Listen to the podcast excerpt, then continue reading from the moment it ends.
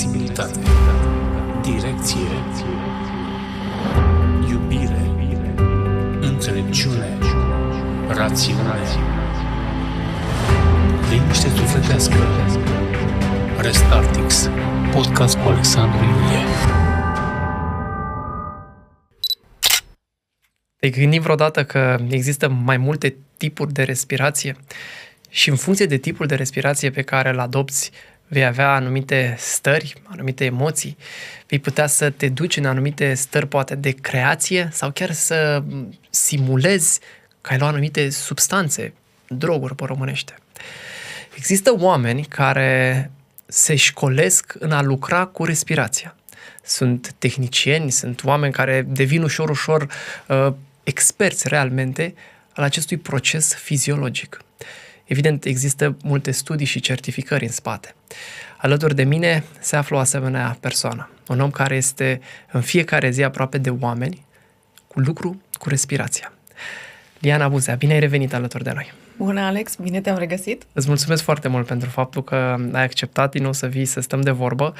A trecut mai bine de un an, vorbeam mai devreme de când ne-am mai văzut. Da, cu mare drag vin. Vreau să... Eu, eu, noi am, am vorbit un pic și mă uitam aici pe telefon pentru că mie mi se pare realmente fantastic ceea ce ce tu faci și toate evidențele științifice care se află în spate, cum te și provocasem și zic, hai să găsești tot ce există în literatura asta de specialitate, plus corelările pe care mi le-ai adus și din lumea uh, ortodoxiei, și o să da. vorbim, pentru că îmi doresc tare mult de, de lucrul acesta. Dar întâi aș vrea să, să începem să vorbim un pic despre care e ideea asta cu lucru cu respirația, ce înseamnă? Dă-ne un pic de lumină. Da. În primul rând, de fiecare dată când anunț evenimente, mai primesc niște reacții. Hai mă, că știu și o să respir. Uite, respir acum. Exact. Și atunci vin oamenilor să le spun, una e că respiri și alta e să faci lucru cu respirația. Deci în momentul în care te duci la un eveniment de lucru cu respirația, schimbi tiparul uzual de respirat cu alte tipare, și sunt diferite tipare, nu e doar un singur tipar pe care poți să-l folosești, în funcție de ce obiectiv ai tu sau ce vrei să rezolvi sau ce-ți propui să obții. Intenția ta, Așa, exact. da. În momentul ăla poți să lucrezi cu diferite tipuri de respirație. Și aici am să enumăr doar câteva cu uh, așa, asteriscul că s-ar putea să mai fie o mulțime de lucruri pe care noi le descoperim în timp. Siguranță tot timpul. Prima este, și o să o menționez, metoda în care eu sunt formată, uh, lucru cu respirația pentru renaștere, tradus așa din engleză. În engleză sună rebirthing Apropo, breathwork. de asta, tu unde ai făcut? Ce certificare ai făcut pe zona asta? Uh, eu am, m-am format în România. Profesoara mea a fost formată în străinătate pe metoda Rebirthing Breathwork. A fost formată în Thailanda. Și ea a lucrat cu noi în România după ce a ajuns să s-a format acum 5 ani, a făcut ucenicie la alte formări și după aceea a făcut o serie de evenimente până când și-a asumat, ok, sunt în locul în care pot să formez alți oameni. Deci a trecut prin mai multe focuri. Și uh, stilul în care ea ne-a predat a fost mult mai organic, lucru pe care eu l-am apreciat. Unul a fost doar în persoană, doi ne-a luat pe toți la munte, în România, la munte, deci ne-a scos din oraș, din București, din tot și ne-a luat câte o săptămână pe lună, câteva luni la rând. Deci n-am făcut tot odată, deci n-a fost așa intensiv, haide, o lună v-am ținut în priză. înainte, da, nu. Fiecare bucățică în parte, o lucrăm o lună, integrăm, facem exerciții între timp, vă verific, reveniți peste o lună, iară scoatem untul din voi, iar mai trece un timp, iară integrați, iară scoatem untul din voi, iară integrați, iară scoatem untul din voi, iară integrați. Și în momentul de față eu încă sunt în strânsă legătură cu ea pentru că în momentul în care apare câte o întrebare de la câte o persoană, mi-a scris cineva care are criză de epilepsie și m-a întrebat, eu pot să fac breathwork? Și am zis, stai un pic, sunt sigură că da, zic, stai un pic, aici trebuie să obțin niște Vreau informații. foarte, foarte sigură, nu doar da, sigură. Da, da, da, da. Mi-a scris cineva care are astm. Uh, și am zis, sunt sigură că se poate lucra, stai puțin că eu nu am lucrat încă cu astm. Și atunci, la fiecare dintre situațiile astea, mi-a mai scris cineva care vrea să afle dacă poți să slăbești numai făcând breathwork și i-am explicat un pic despre calories in, calories out, ok, cât, cât, câte calorii mănânci cam și câte consumi ai primul. Alurecă extreme da. foarte ușor. Da, și după aceea ne uităm și la cum ajută respirația, când, într-adevăr, poți să accelerezi metabolismul, da, totuși trebuie să ai o să bază. Da, da, da, da.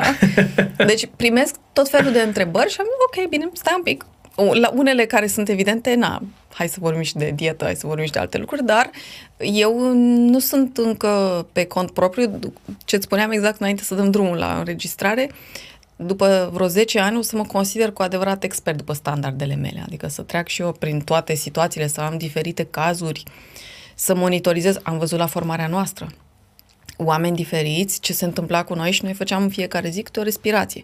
Ce se întâmpla cu noi în momentul în care la o respirație ne era bine, la alta muzica ne suna, ne agresa, ne... și reacții diferite. Adică ce stârnește procesul în sine în momentul în care treci printr-un proces intens, cum este cel de rebirthing breathwork, câte o oră întreagă de respirat cu un anumit tipar, uh, nu pot să de, diferă nicio respirație, în ghilimele, niciun lucru cu respirația nu e asemănător și în momentul în care am văzut numai grupa noastră, dar aminte când o să fiu și eu ucenic, să văd alte grupe, alți oameni diferiți, în, iarăși sunt experiențe pe care nu pot să le n-ai cum să le cuantifici din punctul meu de vedere, așa să, să le bifezi atât de rapid și doi, sunt uh, experiențe variate cu mulți oameni deodată, lucru care iarăși este provocator. De ce vin oameni la tine, apropo, că mi-ai zis cu azi, cu problemele astea, dar alte lucruri, alte motive, ce caută oamenii? În primul rând, în momentul în care eu am anunțat doar pe metoda pe care o fac, am explicat că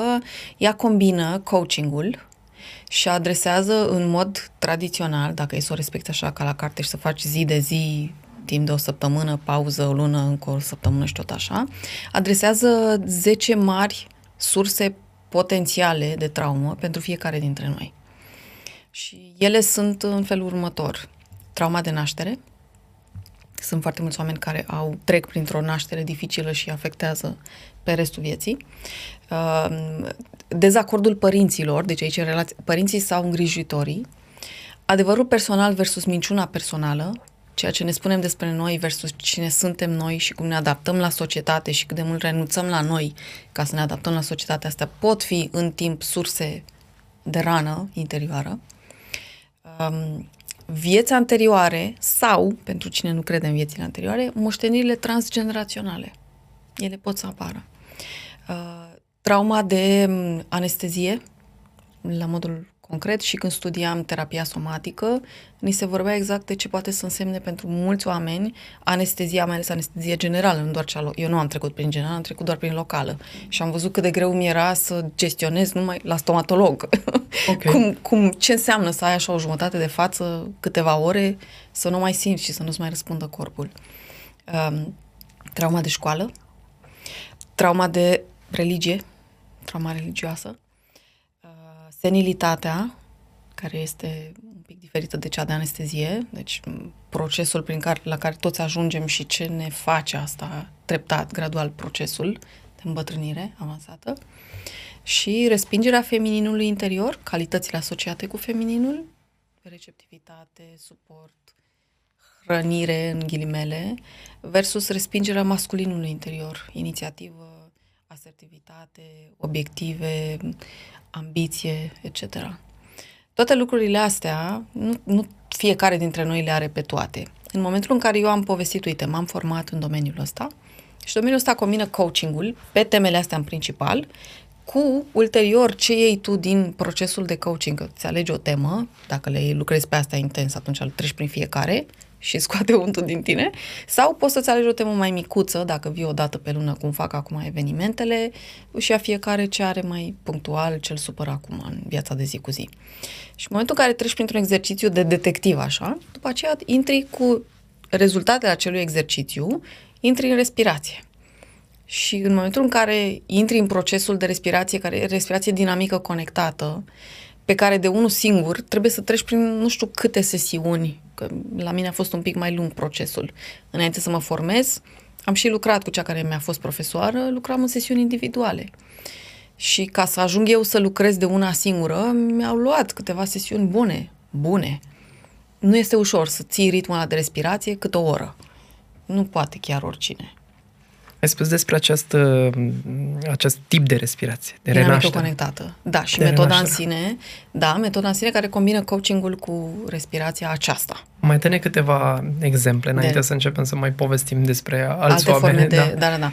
Respirația holotropică, care ea în esență face, este respirație dinamică foarte rapidă Și, în- de exemplu, dacă respirația dinamică conectată pe care o facem la Rebirthing Breathwork, ea îți activează și ăsta e scopul principal, să-ți activeze sistemul nervos parasimpatic, te liniștește, te calmează, te ajută la odihnă, recuperare, digestie, etc.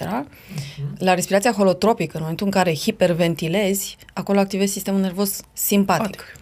Și acolo este pe adrenalină, cortizol, dinamism, sunt alte procese pe care tu le scoți la iveală. Uh, ulterior este metoda Wim Hof, pe care s-ar putea mult să o fi încercat. Eu personal nu mă înțeleg cu apa rece deloc. Deci Ce sunt presupune această metodă? Povestește-ne. el respiră, um, respirațiile pe care el le face sunt conectate cu mișcări ale corpului de pregătire și ulterior, după ce treci prin acele respirații, după un timp, te duci în apă rece și stai în Rece, apă rece. rece. El face cu apă cu gheață. Eu una nu am corpul care să reziste la așa ceva, suntem câțiva oameni care nu, nu ducem. Uh, Însă Wim Hof, așa cum și el în sine prin tot procesul lui, a rezolvat și el partea de depresie, deci a trecut prin provocări destul de mari în momentul în care soția lui s-a sinucis.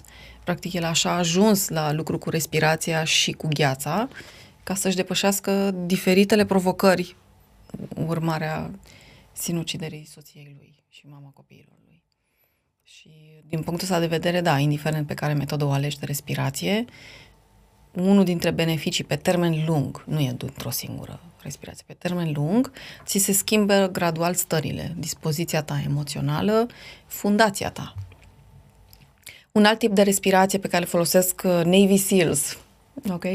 Cea mai de top, uh, cel mai de top departament din cadrul armatei americane este box breathing. E o respirație foarte simplă.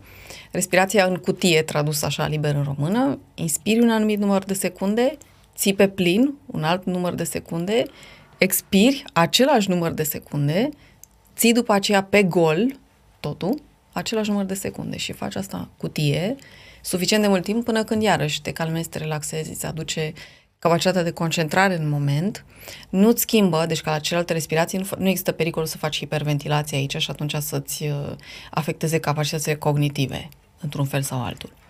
Rolul acolo este puțin diferit. Oamenii aceia trebuie să fie pe f- fază, o expresie așa colocvială, în timp foarte scurt, adică timpii lor de reacție sunt mult mai rapizi și atunci trebuie să, funcțione- să lucreze cu ceva care să nu-i distragă, să nu-i scoată din stările de concentrare în momentul respectiv.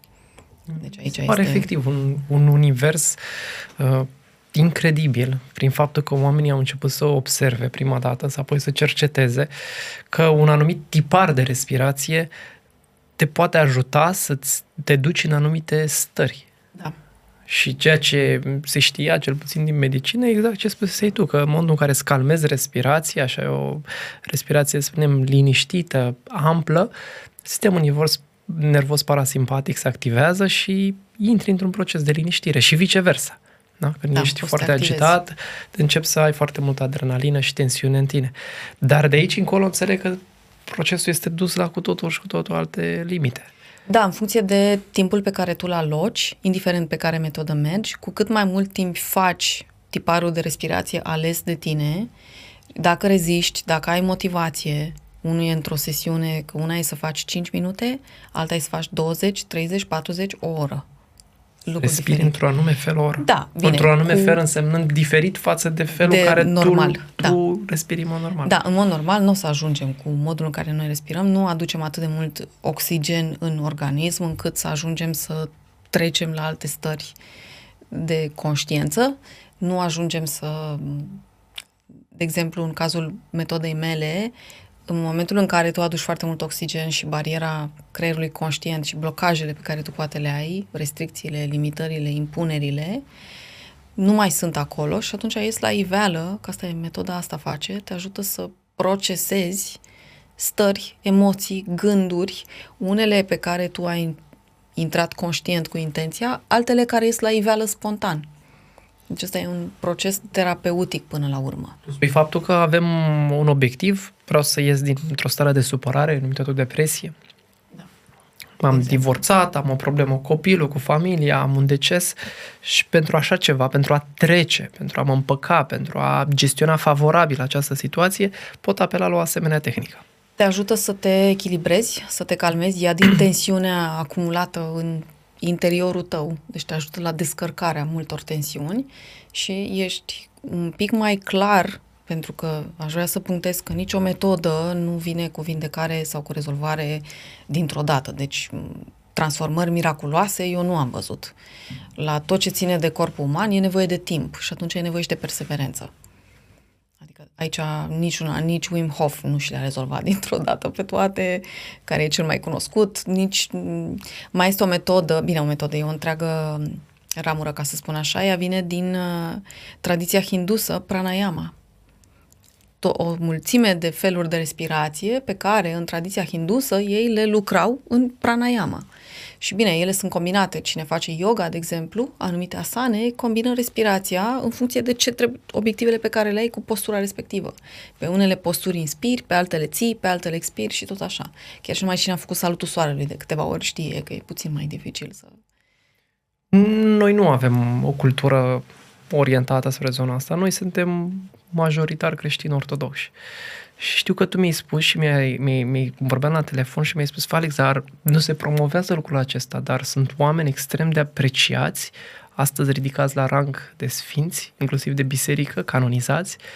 Povestiți despre Arsenie Boca. Da. Ce-ai, ce-ai găsit și unde? Povestește-ne un pic. Tocmai pentru că îmi doresc ca cei care ne ascultă să înțeleagă că toate aceste practici care de multe ori vorbim de yoga, sunt din alte tradiții, nu sunt în acord cu valorile și tra- convingerile noastre spirituale, avem tendința să le renegăm, să le respingem. Dar iată oameni, așa cum îmi povestise și vreau să-mi spui acum în extenso că Arsenie Boca, pe care toată lumea îl cunoaște și se fac pelerinaje săptămânal la el, el folosea lucrul acesta. Da. Așa cum eu, pentru că înainte să caut online, eu am, am auzit povestea asta acum foarte mult timp de la un cunoscut care îmi spunea de rugăciunea inimii și mi-a zis-o într-un alt context și el mi-a spus doar, uite, Arsenie Boca a spus rugăciunea inimii în momentul în care a fost într-o provocare foarte mare. Așa mi s-a spus, acum n-am găsit undeva documentat online, dar uh, ar fi fost închis într-un congelator câteva zile de un alt partid, nu nimic din zilele noastre moderne. Și el, ca să supraviețuiască, a făcut rugăciunea inimii folosind respirația. Așa am auzit mai de mult. Nu aveam atunci cunoștință de res- lucru cu respirație, nu înțelegeam, dar am luat rugăciunea inimii, pur și simplu. Și după ce am început formarea, m-am gândit, ok, stai un pic, că mi-am de povestea aia, ca unica referință pe care eu am auzit-o din uh, religia ortodoxă, ce avem la noi aici și în cultura noastră. Și am căutat și am găsit un material pe care cu acordul tuturor am să-l citesc pentru că nu-l știu pe de rost. Nu, ăsta e scopul, să, da. să știi articole pe din în, afară sau da. unde le-ai citit? Uh, este pe site-ul doxologia.ro și okay. aici este în uh, arhimandritul Teofil Părăian, deci el a scris asta în cartea sa, o secundă, Veniți de la o bucurie, publicată în Cluj-Napoca în 2001. Și el scrie așa. Pe mine m-a învățat părintele Arsenie Boca, Dumnezeu să-l odihnească, în 1942, cum să fac această rugăciune, lipind-o de respirație. Și anume a zis așa, să spun cu mintea, deci cu cuvântul gândit, Doamne, între respirații. Concomitent cu inspirarea, deci trăgând aerul în piept să zic, Iisuse Hristoase, Fiul lui Dumnezeu, și expirând, dând afară aerul din piept, să zic, miluiește-mă pe mine păcătosul. Aceasta nu este o condiție necesară pentru mântuire, adică acela care zice pe respirație se mântuiește și cel care zice altfel nu se mântuiește. Important e să fie angajat în rugăciunea aceasta, în metoda aceasta de curățire a sufletului.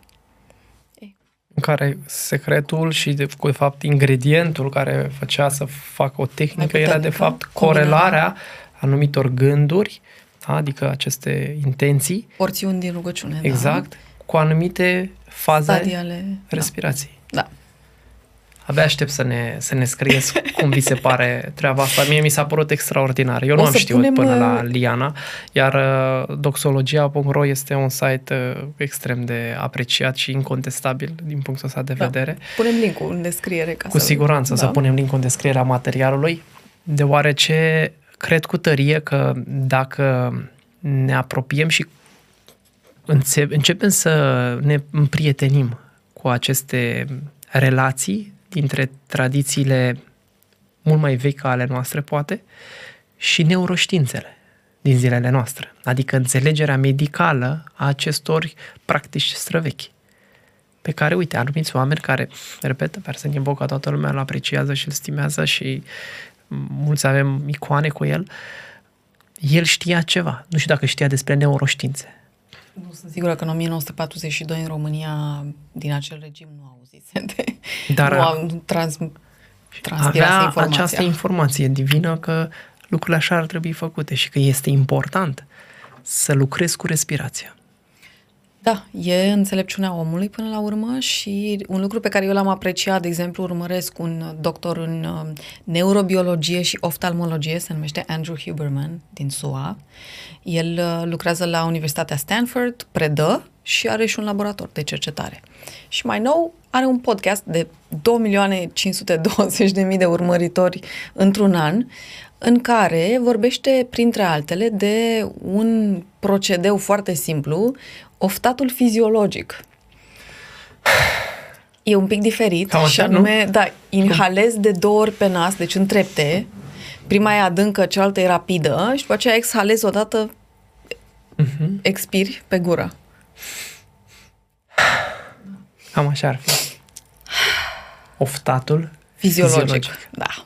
Okay. Și există și un studiu pe care el l-a, nu l-a făcut el, a aflat de el și l-a promovat foarte mult, în cadrul căruia au fost urmărite bine, analizate diferitele tipare de respirație existente pe care le cunosc oamenii din vest și au încercat să găsească o formă, că ăsta a fost scopul studiului, să găsească o formă prin care omul obișnuit, care poate nu ajunge la un eveniment de respirație sau nu are motivația să facă evenimente și sesiuni atât de lungi, sau poate nici nu are nevoie de atât de mult timp, că sunt diferite obiective și aici și o să vorbim despre ele, dar ceva care să-l ajute dacă e supărat, declanșat, scurt, într-un minut sau două.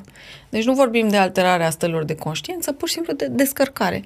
Și ăsta a fost, în cadrul acelui studiu, ăsta a fost oftatul fiziologic, e cel pe care ei l-au găsit că oamenii care au participat la studiul respectiv au fost cel mai confortabili să îl ducă pe acela, oftatul fiziologic, să-l ia cu ei și să-l facă oriunde, fără să fie ceva straniu cumva. Că Tocmai oftatul, pentru că este da. cât de cât natural, dar e fiziologic, nu așa? Da, da, da, da. Și uh, în momentul în care te apuci să faci respirație holotropică sau metoda Wim Hof sau alte, sunt un pic mai evidente, plus că îți trebuie un pic mai mult timp ca să obiectivele cu care lucrezi sunt un pic mai mari. Mie, și s-a uitat la... Mie mi se pare din nou foarte interesant faptul că sistemul nervos central, din nou mă întorc la el, știe, avem în ADN-ul nostru toate da. aceste informații și în anumite momente, nu că, pentru mine oftatul fiziologic înseamnă acel moment de descărcare, când ești la sport trecut, l-am trăit foarte mult toți. La sport, dar mă refer la o situație tensionată, cu o încărcătură da. emoțională, în care simți nevoia să te descarci. Spui, da. vai ce bine că mi-ai, mi-ai dat această veste. Mi-ai da. dat-o, mi-ai scos, mi-ai luat o inimă de pe piatră, cum spunem noi popular. Mi-ai luat o piatră de pe inimă. Sau, da, iartă o piatră de pe inimă. okay. O inimă de pe piatră. Deci, mie mi se pare fantastică faptul ăsta, că, uite, noi da. avem lucruri cu respirația în programul nostru fiziologic, la un anumit nivel, și care, prin astfel de oameni ca tine, putem să devenim conștienți de valoarea sa și să-l luăm ca instrument. Exact da. cum vorbeai de acest studiu, adică să-l pui în practică când ești la job, ești stresat, apare o situație, apare o veste, te sună de la grădiniță, vezi că copilul are temperatură, ce faci? Cum începi să și ești trăiești. în context social în care nu poți să te apuci să faci respirația dinamică conectată, e puțin mai evidentă. Nu poți să te apuci să faci așa pe acolo și să zică lumea, hei, ce faci ești acolo? ciudat când faci da. astfel de tehnici? Ei, oftatul fiziologic este cât se poate de natural și nu pari ciudat. Dar restul tehnicilor? Te Sunt, fac un uh, ciudat? În uh, condiții normale de socializare, da, te fac un pic straniu. Ok. E ca atunci nu când ai te-ai apucat să faci un, uh, nu știu, să faci 50 de flotări, e un pic ciudat să te descarci. Flotări cu palme, cu bătăi de palme așa. Sau așa. Da. Asta mă gândesc acum. Ești în evidență un pic. Exact. Adică până la final așa e o formă de a te descărca, să faci flotări când ești la job și stresat, dar nu e de... Și să tragi câțiva pumni în perete este un mod de a te descărca, dar... Geamul știi că era, numai că noi nu avem clădiri cu geamuri, tocmai ca să nu existe riscul de a te arunca, să deschizi geamul și să urli. Știi, să te descarci. Erau la fel evidențe științifice care au spus că pentru a descărca adrenalina când ești stresat, trebuie efectiv să urli, să țipi, să te descătușești. În engleză îi spune primal screaming. Da. Uite ce, ce definiție bună, ce termen. Era bun, și da. un film suedez, cred că a apărut prin 2014, l-am văzut eu mai târziu, în care figurează un bărbat, era undeva pe munte cu un alt bărbat și era încurajat să zbiere ca să descarce și a zbierat, dar așa, nu bărbătește, a zbierat ca, Un animal, cum s-ar spune. ca o femeie, da? Ca o femeie. Ce i-a ieșit lui? Da. Dar el și-a eliberat supărarea, tot ce a avut el acolo, primal screaming, da. Doar okay. că Ok. nu poți să faci asta. Adică dacă ești la lucru și ești stresat, nu poți să te apuci să zbieri primal pe acolo. Nu poți. Și atunci oftatul fiziologic este un mod foarte blând și organic, așa, în restul contextului în care poți să te descarci și, ok, e puțin tensionat. Da, mă, mă descarc. Da, E- Hai să da. povestim un pic despre, despre beneficii și despre obiective. Da, absolut. În primul rând, în funcție de durata pe care tu o, o petreci făcând diferitele tipare de respirație, poți să ai mai beneficii mai micuțe sau beneficii mult mai puternice. Și implicit, în funcție de tipul de respirație, timpul de revenire la normal, pentru că aportul foarte mare de oxigen este și o glumă oxigen high. N-ai Înseamnă luat... uh, oxigen high. te- Ești puțin um, stări alterate sau, de fapt, expansionate de conștiență. Ok. Poate zici că ai băut ceva sau că ai fumat ceva, dar n-ai făcut nimic din astea, doar ai luat mai mult oxigen decât de obicei, pe nas sau pe gură. Ok. Deci, în funcție de cât timp petreci făcând exercițiile astea, s-ar putea să ai nevoie și de mai mult timp să revii la normal. Um, Eu, de exemplu, în comunitatea pe care o am, fac și înregistrări sau facilitez și live în funcție de diferite cazuri pe care le am în Da, nevoi. comunitate, da. Și când facilitez lucru cu respirația, mai ales la înregistrări îmi dau seama lucrul ăsta. Le spun, ok, ne apucăm acum și facem 30 de respirații de un anumit fel. Și eu le fac numărându-le. Când editez înregistrarea, îmi dau seama că am făcut cu vreo 10, 12, un pic mai multe decât... nu, nu mai pierzi efectiv un pic firul logic, așa, al ideilor. Și nu mi s-a întâmplat doar o Alterează. dată, da. Apropo. Exact, adică chiar trebuie să mă apuc să număr efectiv pe degete ca un copil ca să nu mai încurc numărul de respirații, ca să nu agit oamenii mai mult decât le zic că respirăm. Dacă aș fi o persoană care mă ocup de un domeniu în care necesită creație, crezi că ar merita să fac asemenea tehnică? Absolut. E, um, în momentul de față, eu, de exemplu, am început să scriu o carte fantasy, o să scriu mult timp la ea, că n-am mai scris până acum chiar așa.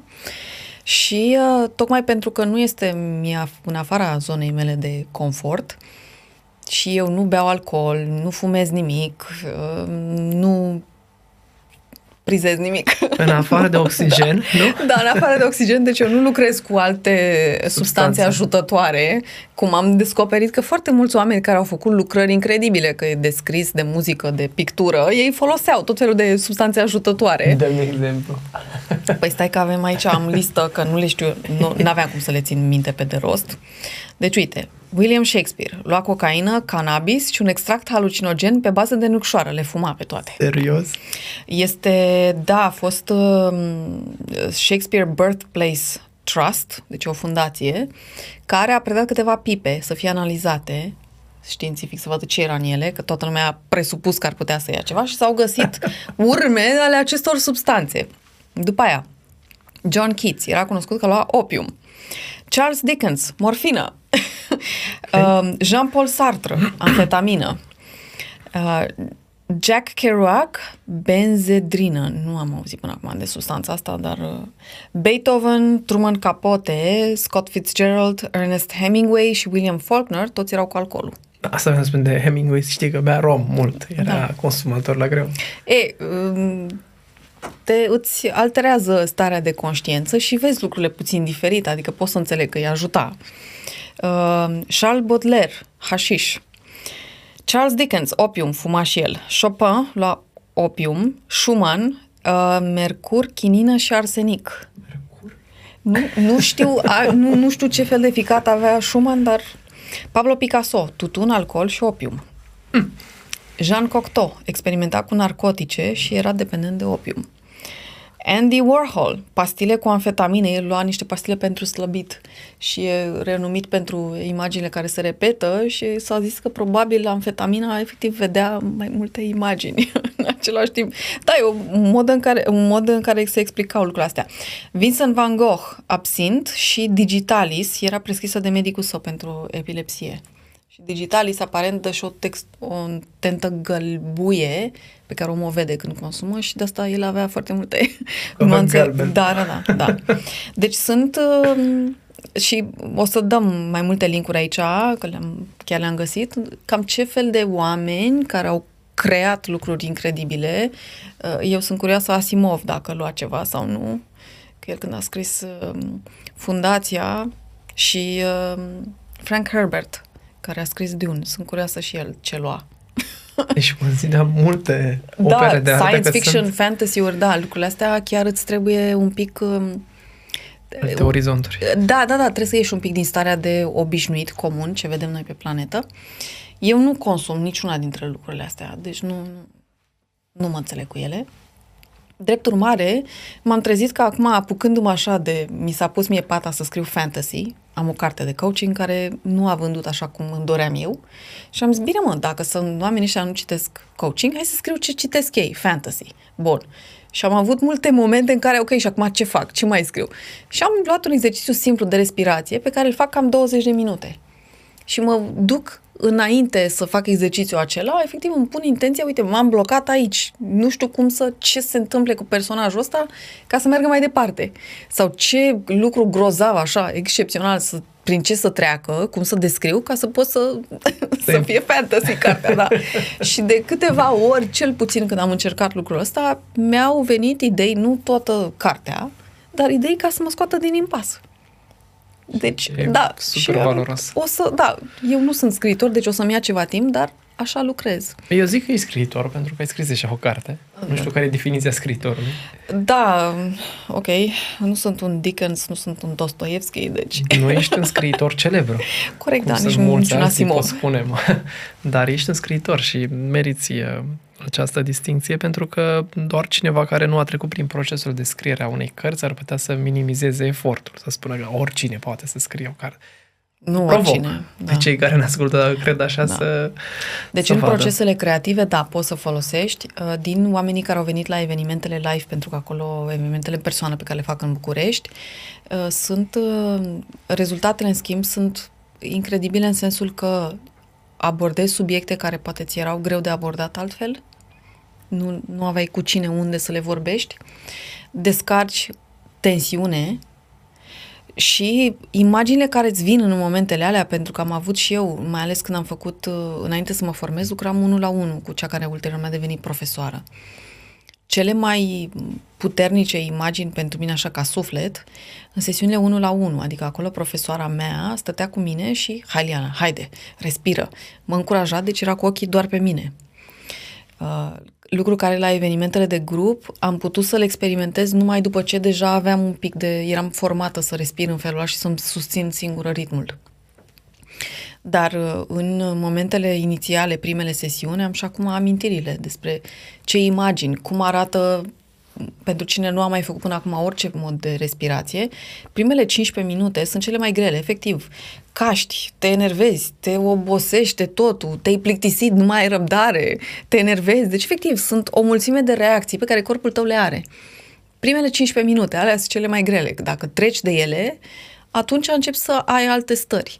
E, pentru mine, imaginile pe care îmi veneau, că mie îmi veneau imagini vizuale, primele 15 minute, imaginile erau din, am locuit într-un cartier de ăsta, dormitor din București, drumul taberei, între niște blocuri din astea extrem de triste, dar urâte, urâte, urâte. Și îmi vine efectiv când mă uitam eu, când eram micuț așa și mă uitam, în... ieșeam afară și mă uitam la blocurile alea. permanent îți venea Efectiv, imaginea asta. da, primele 15 minute, mult timp, aveam exact imaginea aia, deci mi mi era așa de lehamite și după aceea alte imagini, după ce treceam de punctul ăla, imagini de mine pe vârful muntelui, când eram copilă și stăteam așa aproape de pământ și mă uitam la plante și mi se păreau incredibile. Da, stările alea. Dar poți să ne spui ceva, cel puțin ce ai mai citit despre ce știi că se întâmplă cu creierul nostru?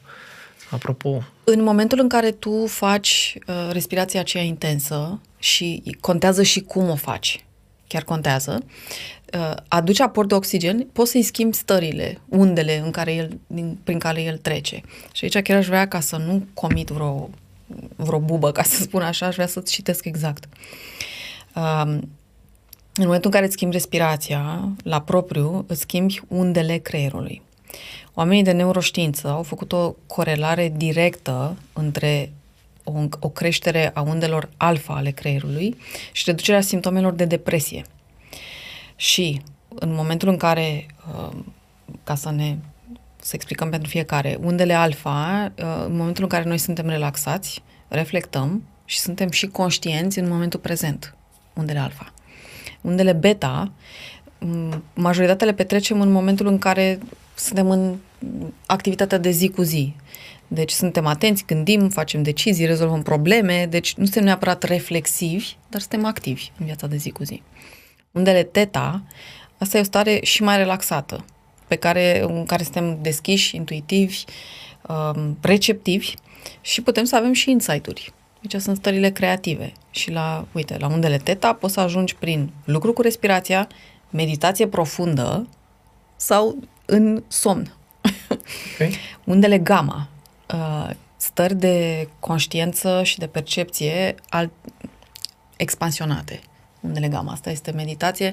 În, la undele gamma se spune că ajung oamenii care fac meditație călugării tibetani care stau mulți ani în meditație și de-abia după mulți ani de practică, de la unde teta, la care mulți dintre noi în meditația profundă sau lucruri cu respirația ajungem, putem să facem saltul la undele gamma. Iar undele delta sunt uh, cele în care sunt cele mai lente sau cele mai încete, ca să spun așa, unde când dormim. Deci, practic, prin aceste tehnici, de respirație, da. dosaj al da. respirației, poți să ai acces Treci la orice fel de toate dintre ele, da. De exemplu, creierului. apropo de undele delta, am uh, foarte multe persoane cu care lucrez care în perioada asta, nu, și mi se întâmplă și mie, nu au somnul, e întrerupt sau nu este calitativ, nu dorm suficient de mult timp. Și am, nu de multe ori am avut cele cu care eu lucrez săptămânal, veneau la sesiune și îmi spuneau, n-am dormit cum trebuie, am dormit de două, trei ore pe noapte în ultimile nu știu câte zile. Și am zis fetelor, și mai trebuia să mai și lucreze. Am zis, ok, nu știu ce poți să lucrezi după trei zile, patru zile în care nu ai dormit cum trebuie. Facem respirație, un anumit fel de respirație, care e lucru cu respirație, așa e mult spus. Doar lucrăm extrem de blând și am zis că eu ce trebuie să fac mai să vă adorm, atâta tot. Dar vă adorm cu respirație.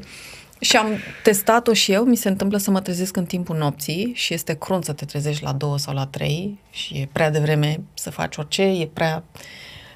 Nu, nici nu-ți vine să adorm și atunci lucrez cu respirație, iarăși ca să mă adorm. Da.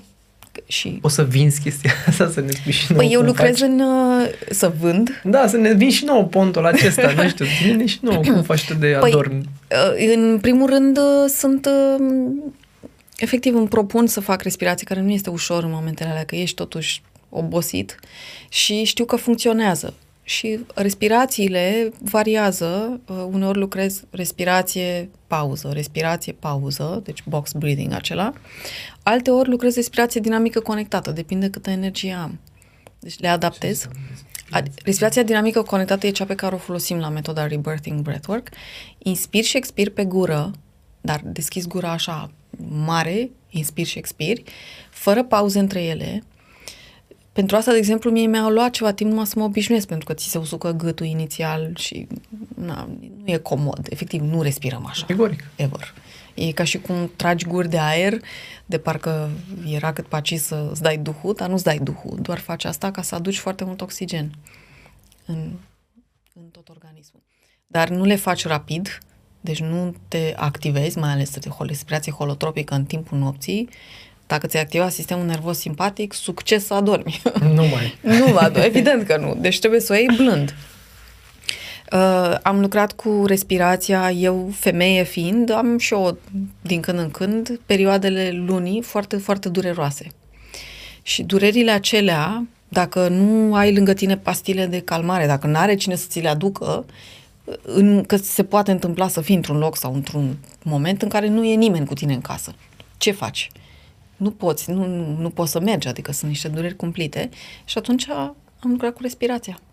Deci tu spui că lucru cu respirația poate să aducă inclusiv acest, diminuarea, acest câștig, diminuarea da, durerii. durerilor. Da, cel puțin la mine și nu a fost doar o dată, a fost de trei ori deja. Mi s-a, nu mi se întâmplă în fiecare lună lucrul ăsta, deci pe parcursul la câțiva ani mi se întâmplă și mie o dată la luni bune. Și am apucat să am și acest beneficiu. Am lucrat de obicei Dacă nu apucam să iau pastile nimic, mă chirceam în pat 45 de minute, o oră, cam așa. În momentul în care am lucrat cu respirația, a fost extrem de scurt timpul. Acum e drept că pierd firul, că, na, nu când respiri, dar chiar a fost mult mai puțin. Deci, din punctul ăsta de vedere. Ce se întâmplă cu mecanica asta a corpului, dacă poți să ne spui ceva de... Păi iarăși, activându-se sistemul nervos parasimpatic, el ajută În tehnica și la... asta a ta de care spui. Oricare dintre tehnici, respirația adâncă, ajuți inclusiv la refacere, la vindecare. Deci, efectiv, îi dă loc corpului să se refacă, să aducă mai mult oxigen inclusiv în țesuturi, dacă e nevoie. Iar nervii sunt mult mai calmi, deci nu, nu mai secreți adrenalină, nu mai secreți cortizol, nu mai... sunt o mulțime de lucruri care se liniștesc în momentul acela, se reduce inflamația din corp. Toate lucrurile astea sunt, că durerea, practic, la, astea sunt sursele ei. Um, chiar uh, am lucrat cu cineva care în momentul în care a avut uh, dureri de ficat, în zona ficatului. Și am zis, uite, avem două variante, ori lucrăm liniștit, masezi, este o tehnică taoistă în care împachetarea rinichilor și ea presupune și masajul în zona ficatului la un moment dat. Sau dacă nu ai răbdare și te doare atât de tare, trebuie să stai în capul oaselor ca să poți să faci tehnica asta. Să stai? În capul oaselor, deci trebuie să fii așezat. În momentul în care ai dureri foarte mari, unii oameni nu pot să stea și atunci stau numai întinși. Și am zis, ok, dacă nu te doare atât de tare în zona asta a ficatului, hai să lucrăm blând cu respirația, însă treptat trebuie să cât mai mult oxigen ca să, la figurat vorbind, să trimiți aerul, evident că el la propriu se duce în plămân. Dar la figurat trimiți în locul în care te doare. Puterea imaginației. Da, sau figurat. efectiv, când respiri, îți scoți în evidență, deci la fizic se întâmplă, aduci mai mult aer într-o anumită parte a corpului. De exemplu, cei care lucrează în pranayama, și asta chiar nu este efectiv e dovedită, pot să inspire ba într-un plămânul stâng, ba în plămânul drept, efectiv, își controlează respirația atât de bine. N-am ajuns la această performanță să pot să inspiri într-un plămân sau în celălalt. Dar poți, efectiv, în momentul în care umfli, umfli, până simți că s-a, dus, s-a umplut și aici. E la figurat. N-aș ști să explic în momentul la ce se întâmplă, dar cu câteva respirații bune, 20-25 de genul ăsta, sau uneori chiar mai multe dacă e necesar, se calmează durerile. Nu mai ai junghiuri, nu mai ai disconfort, nu mai ai durere, dar e nevoie de un efort. Deci nu e dintr-o dată, nu e miracol. Deci eu spun că după podcastul ăsta o să te caute multă lume. ba cu somnul, ba cu durerile de ficat, ba cu durerile. Nu știu păi, cum le, um, le găsesc, dar în, abia aștept să ne lase comentarii. Am o comunitate online pe care eu am, uh, am făcut-o exact după ce a fost invazia în Ucraina. Uh, mi-am dorit foarte mult să aduc sprijin oamenilor într-un mod care să fie accesibil și pentru ei și pentru mine să fie sustenabil. Și pe comunitatea aceea am înregistrări audio de bază, pur și simplu pentru toată lumea, cu respirație, pentru diferite obiective și poți să lucrezi așa sau poți să lucrezi cu mine, acolo sunt diferite pachete. Cum se numește? O să punem și un link în descriere. E pe Patreon comunitatea și Cum? mă găsesc e? Patreon. Patreon. Este o comunitate care îți oferă, în fine, ea este integrată cu modulul de plată, cu toată organizarea, că dacă eu sunt doar coach și nu sunt și tehnician, am căutat varianta cea mai, cea mai accesibilă. Uh, și pentru cine este în București, eu fac o dată pe lună eveniment de lună plină. Am zis să respirăm ca lupii. La de ce? Care plină. e legătura? Um, la ce te gândești tu? Pur și simplu mie, luna pe luna plină, în afară de faptul că oamenii au mai multe probleme cu somnul, deci chiar mi, mi se întâmplă și mie când este lună plină să fiu bufniță noaptea și atunci exact îl fac în ziua în care este momentul de maxim. Observatorul astronomic din București are un site în care sunt fazele lunii. Da. Și mă uit acolo și văd când e luna plină, ok, în care zi și efectiv în ziua aia fac, fac evenimentul și îl fac seara de obicei, tocmai ca să te ajute. Adică mulți oameni de lună plină erau și niște studii făcute mai de mult, am văzut un documentar pe tema asta. Uh, în New York, pe un anumit orizont de timp, au studiat când se nimerea să fie lună plină și vinerea, în noaptea aia erau mai multe, procentual mai multe crime decât erau în alte seri de vineri noaptea. Foarte interesant. Da, era documentarul se numea The Universe, a fost pe la începutul anilor 2000 difuzat și la un moment au avut un episod în care se uitau suntem lunatici sau e doar o glumă și ok, pe crime, poliția din New York a arătat, da, în orașul nostru, studiat pe o anumită perioadă de timp, vineri, Faza- lună plină, mai multe crime decât ce nu știm să explicăm, dar am remarcat uh, E o observație, o exact cum recurența spuneam. asta, da. și statistica asta a arătat, deci în vinerea cu lună plină ei ies mai mulți pe stradă. E, de lună plină, eu am zis, mă, dacă sunteți agitați, nu dorm, decât să vă duceți să răbufniți în, acasă, undeva, oriunde, că e moment de încărcătură maximă, hai, o fi științific, nu o fi științific și pentru noi, că nu suntem toți criminali, evident, dar hai, vino și mai bine o respiri aici. Adică pe principiul, dacă ai o problemă, ceva care te supără, decât să descarci pe alții, mai bine vii și o descarci la un eveniment de genul ăsta. Ești de mii de ori mai câștigat. Da. Diana, tu lucrezi pe online? Ai Păi da. oameni care lucrezi, te văd din alte orașe, în alte țări? Sau doar în București? Uh, Dacă Te poți să lucra unul la unul cu tine? Da, pot să lucrez unul la unul cu mine și online, dar uh, pe respirație va trebui să fac eu o caravană. Dacă mă cheamă 10 oameni minimum în Cluj, vin și fac eveniment cu ei. 10 oameni. Minimum, da. Păi dacă Ok. am de deplasat din alt oraș, da. Ok. Abia aștept să spuneți cum vi se pare. Eu o știu pe Liana de mulți ani. Ea are o poveste fantastică și o putere extraordinară de a schimba uh, realmente drumul pe care merge și acolo unde a fost anterior a, f- a reușit să creeze performanța la cel mai mare nivel. Dacă o să găsești pe, o să cauți un pic pe Google și în YouTube, o să vezi că vorbea la un moment dat acum câțiva ani vorbea la TEDx pe un alt subiect. Ai Uh, fost Despre invitată? protecția mediului în Mediului. 2015. 2015, deci Da. da. că de acum 8 ani de zile. Da, Exact. au trecut 8 ani. Mai aproape, o să fie în mai 8 ani de Exact. atunci. Da. Liana este o, o locomotivă, eu așa te văd. O locomotivă care la un dat se ducea pe un drum și ușor, ușor începe să creeze un tren, începe să aibă tracțiune, cum se spune. Iar ceea ce tu faci în momentul de față în România, eu am citit ceea ce se întâmplă în state cu toate aceste lucruri pe care tu lucrezi cu ele și am văzut cât de mare este uh, curentul și calitatea umană care au înce- a început să se orienteze asupra acestei tehnici care, din punctul meu de vedere, este m, încă neexplicată atât de bine cum ar putea să fie explicată din punct de vedere medical, tocmai pentru ca să putem să ne of- avem această înțelegere și să, ne, să fim mai siguri de proces și să putem ajuta mai mulți oameni. Pentru că, da, în momentul în care tu îți regrezi respirația în mod conștient, poate să fie un medicament la care ai acces și gratuit. Și tu poți să știi treaba asta. Mie asta mi se pare fantastic. De asta mi-am dorit foarte mult să vorbim pe lângă toate celelalte aspirații și obiective și m, traume și evenimente care te apasă și clar generează o patologie în termen mediu și lung în, în corpul tău fizic. Dar lucru cu respirația, odată ce îl dobândești, este un medicament da. și e, vă încurajez pe toți cei care ne urmăriți să o căutați pe Liana, să, să intrați în contact cu ea, o să atașăm și noi un link în descrierea acestui video, tocmai pentru că cred că puteți primi într-o formă foarte simplă, rapidă și eficientă o tehnică, un instrument, dacă vreți, pe care să-l aveți oricând la îndemână și mai mult decât atât să puteți să-l împărtășiți cu cei dragi. Poți să-ți înveți copilul, poți să înveți fata, băiatul, prietenii. Uh, da, am o, una dintre cele cu care am lucrat în Breathwork Live, a luat și în comunitate și m-a întrebat dacă poate are un copil de 10 și unul mai micuț, de 7 spre 8 ani. Și a zis că cel de 10 l-a ajutat să treacă peste niște stări, a pus o înregistrare în aia și l-a pus să respire și am vrut să știe dacă poate să facă și cel mai mic. Și am zis, băi, dacă nu are nicio problemă gravă de sănătate care să-l im- împiedice să respire, dă să respire. Categoric. Asta e partea faină Da. la ceea ce faci tu, că lucrezi până la final cu oxigen. Știi, dacă aveai orice Da. altă substanță care o aduceai, zici, e, eram destul de restrictiv așa, dar totuși este oxigen. și cine locuiește la munte lucrează cu ozon. Da, exact. Îți mulțumesc foarte mult pentru, drag. pentru timpul acordat și eh, cred că o să mai vorbim. Vreau să mai, mai intrăm un pic în detaliu despre ceea ce Absolut. faci și cum, cum faci, mai ales când o să ai din ce în ce mai multe astfel de cazuri și observații până la final din, din practica ta. Da, o să fiu cu ochii și pe comentarii, adică dacă are cineva întrebări, sunt acolo, ca șoimul. Excelent. O să te anunț când o să fie postat uh, acest podcast.